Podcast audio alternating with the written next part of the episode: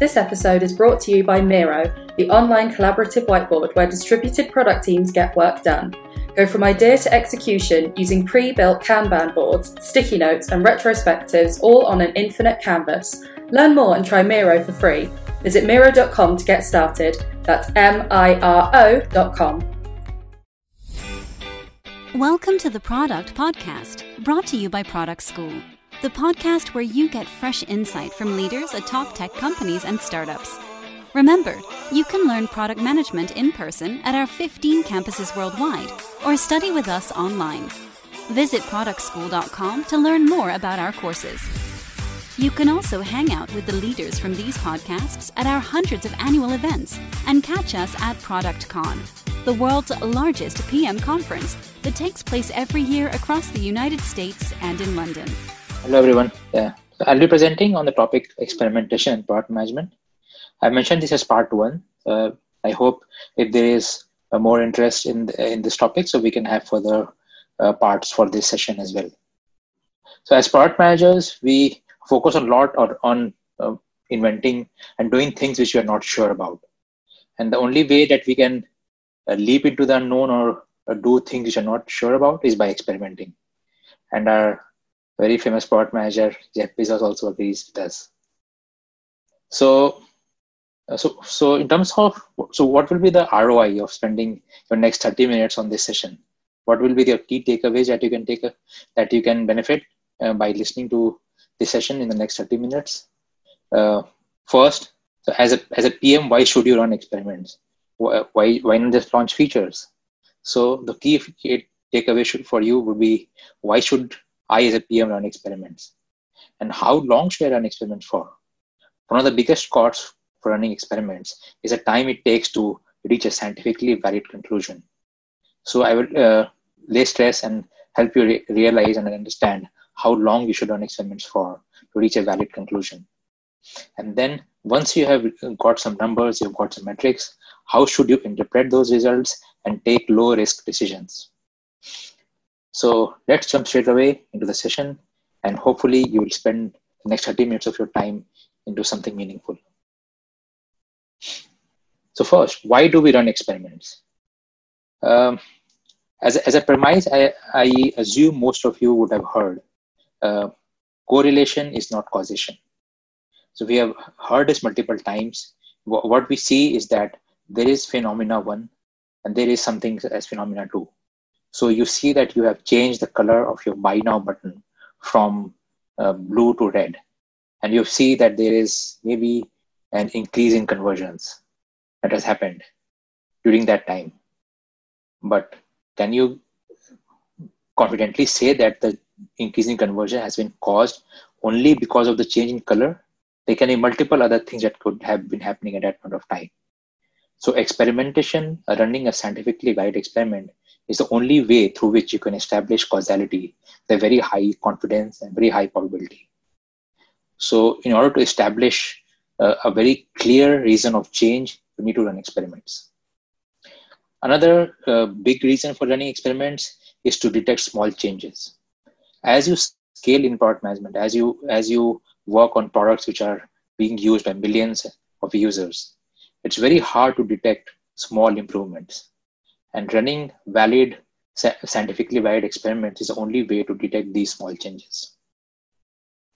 And the third and often underestimated and underappreciated fact uh, why you should run experiments is to detect uh, surprising changes or, or side effects.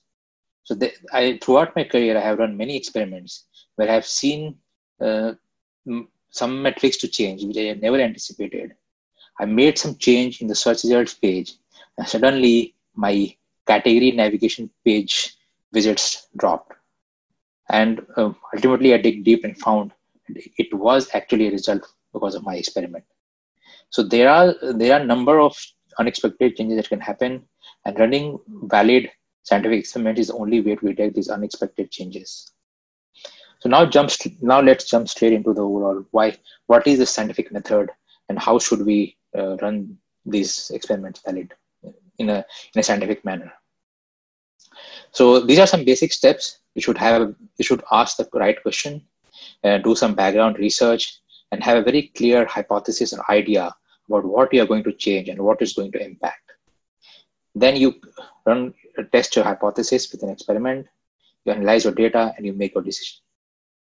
So these are some very basic valid steps uh, that you should follow while running experiments.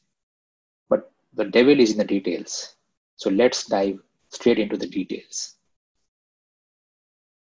So uh, I want to I want to share this case study, which is uh, an, a, a, real life experiment that I ran my during my experience in Snapdeal, and I won't be sharing the exact real numbers, but it will give you an idea about what I wanted to do and what way, how should you run valid scientific experiments. So the insight that I had was that users who use suggested searches during searching uh, converted 2.5x times more than users who do not. So there was a clear uh, idea for us that if we increase the usage of auto suggest, or we will be increasing our conversion rate, which is one of the primary KPIs that product managers care for. E-commerce product managers would do anything for getting improvements in conversion rates. So our hypothesis was introducing autocomplete for searches will improve auto suggest usage. And then a null hypothesis, we introduce autocomplete for searches will have no impact on auto suggest usage. Now, what is this null hypothesis? So in traditional hypothesis testing, we have this concept of null hypothesis, which means, which is basically a way to say that whatever changes we make, assume they, they will be, there is a way to say that it will have no impact, no effect. And then what we do is we investigate whether this is true or not. In these times of COVID-19, we would be, we are hearing more and more about impacts of drugs uh, and test and impacts of how drugs are being tested on various uh, users. So this is the topic is uh, most relevant at this point of time. So, so, we, so we have this null hypothesis and we, we then investigate if this is true or not. So hypotheses are either right or wrong. So we either reject or accept the null hypothesis during a test. There can be a case of uh, like inconclusive result as well, which we will uh, cover in the next session. We have to go into more details to cover that. So now I share with you some numbers. Let's uh, product managers love numbers, so let's have let's dive, dig deep into this. So I've run this experiment for three days, and I have these numbers. So I have I have these three success metrics. I, I know for users who were in control, these are the numbers. Users, users who were in treatment, these are the metrics. And I, and I have run it for three days. Should we decide, should we take a decision and launch this to 100% of the users or not? Well, uh, we don't have, what should we do? I believe, so at this point of time, there are two types of mistakes that we can make we can either reject a true null hypothesis or we can accept a false null hypothesis. In science statistics, these two errors are called as false positives or type 1 error or false negatives or type 2 errors. How should we avoid these? So to avoid false positives, we have a concept called significance level. And in general scientific practice, we generally use 5% as the significance level. What it means is that if our null hypothesis is true, we would see a statistically significant result 1 in 20 times. So if we uh, if we see a, a, very significant result, we can we can say that it's it, it, it is a very surprising and significant change, and in that case, the change in the primary metric was caused by the change made by us. So we prove causality because of this. And that is one of the basic premise of running experiments. So how should we prove causality? How should we say uh, that if our experiment had this significance level or not? So now, if, if, if I just have these numbers, I cannot say with confidence anything. So I add, give you some more information. I, so I introduced this concept of p-value, which is uh, what indicates significance levels. And I tell you these these values of the p-value and delta is something which indicates what was the change in these metrics so i tell you that there was this this much change with a p-value of 2% 3% and 7% and as we had uh, studied earlier we use the significance level of 5% so any p-value less than 5% indicates that this change is statistically significant. That means we are uh, we have detected a surprising change and we, and that proves that the, the delta impact has been caused due to the change that we made in autocomplete. So should we launch at this point of time? Well we have detected that there is some effect in a target matrix which has been caused by experiment. However is this change of practical importance? Have we exposed this experiment to enough set of users? But do we know whether this delta is of practical importance or not, or whether this is too low, too high? Uh, we still have some level of uncertainty, some level of risk that is not acceptable in a scientifically valid experiment. So, what should we do? Uh, so, we have this con- another significance levels often forgotten when it comes to a rescue which is the concept of power analysis. Power analysis limits false negatives.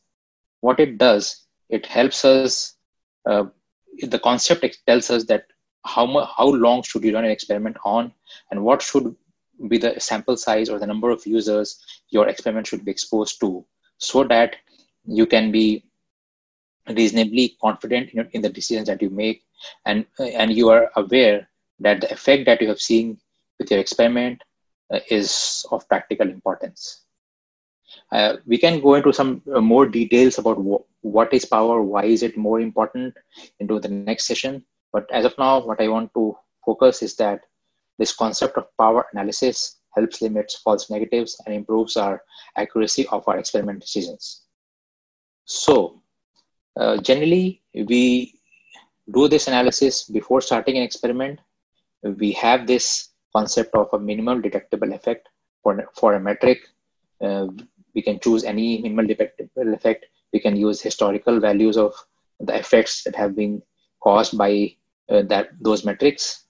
And then we do a power analysis, which gives us the required number of users our experiment should be exposed to to get a state where our experiment is ready for decision. So now I tell you this value. Uh, we know the values of control and treatment. We know the delta. My experiment has run for eight days, and I also have run my power analysis, and it indicates the power analysis indicates that my experiment is ready for decision. The p values are all less than 5%. So, yes, hooray, we have reached the state for ready to launch. We have detected a real impact on a success matrix and which can be safely assumed to have been caused by experiment. So we recommend running experiments uh, for at least seven days or like one complete week's weekly cycle. So to to also compensate for seasonal changes, because we we have seen in most e-commerce as well as any any digital platforms, traffic varies throughout the week. The, num- the types of users varies throughout the week so a safe runtime period for an experiment is at least seven days, a complete weekly cycle. You do a power analysis before starting an experiment and you calculate p-values. So at, when you do all these calculations, you reach this state, is now your experiment is ready for a decision and then you can, based upon the metrics that you see, you can either add for this experiment, these set of numbers, it's safe safe to say that we can ready to launch and we can launch this feature to 100% of our users and it is it's a success but many times uh, the numbers are not this this good they can be sometimes metrics increase decrease. So we'll have to take decisions accordingly. But the concepts of calculating p values ready for decisions are the same for all the experiments. And it's absolutely critical for running a scientifically valid experiment. So that's it. That's a summary. Uh, at Indeed, we make decisions through experiments. We run experiments to explore hypotheses. And I definitely recommend you to avoid these two, two types of errors by calculating p-values and doing power analysis and running experiment for required duration. Uh, just wanted to uh, some like end this session uh, by this statement where uh, my true belief is that experiments don't fail even if you decide not to roll out all experiments teach us new things and is a success so hopefully you uh, you like this session you you find this session valid and, and useful. And if yes then there are some other details that we can cover up in a follow-up session later uh, where we can cover common biases to watch out for in experimentation how to plan and run experiments effectively what metrics to choose and not to choose for experiments how to calculate confidence intervals and how to take experiment decisions in case of inconclusive evidence this episode was brought to you by Miro, the online collaborative whiteboard where distributed product teams get work done. Go from idea to execution using pre built Kanban boards, sticky notes, and retrospectives, all on an infinite canvas. Learn more and try Miro for free. Visit Miro.com to get started. That's M I R O.com. Thank you for listening to the Product Podcast. If you like this episode, don't forget to leave a review on iTunes. For more product insights, head over to productschool.com.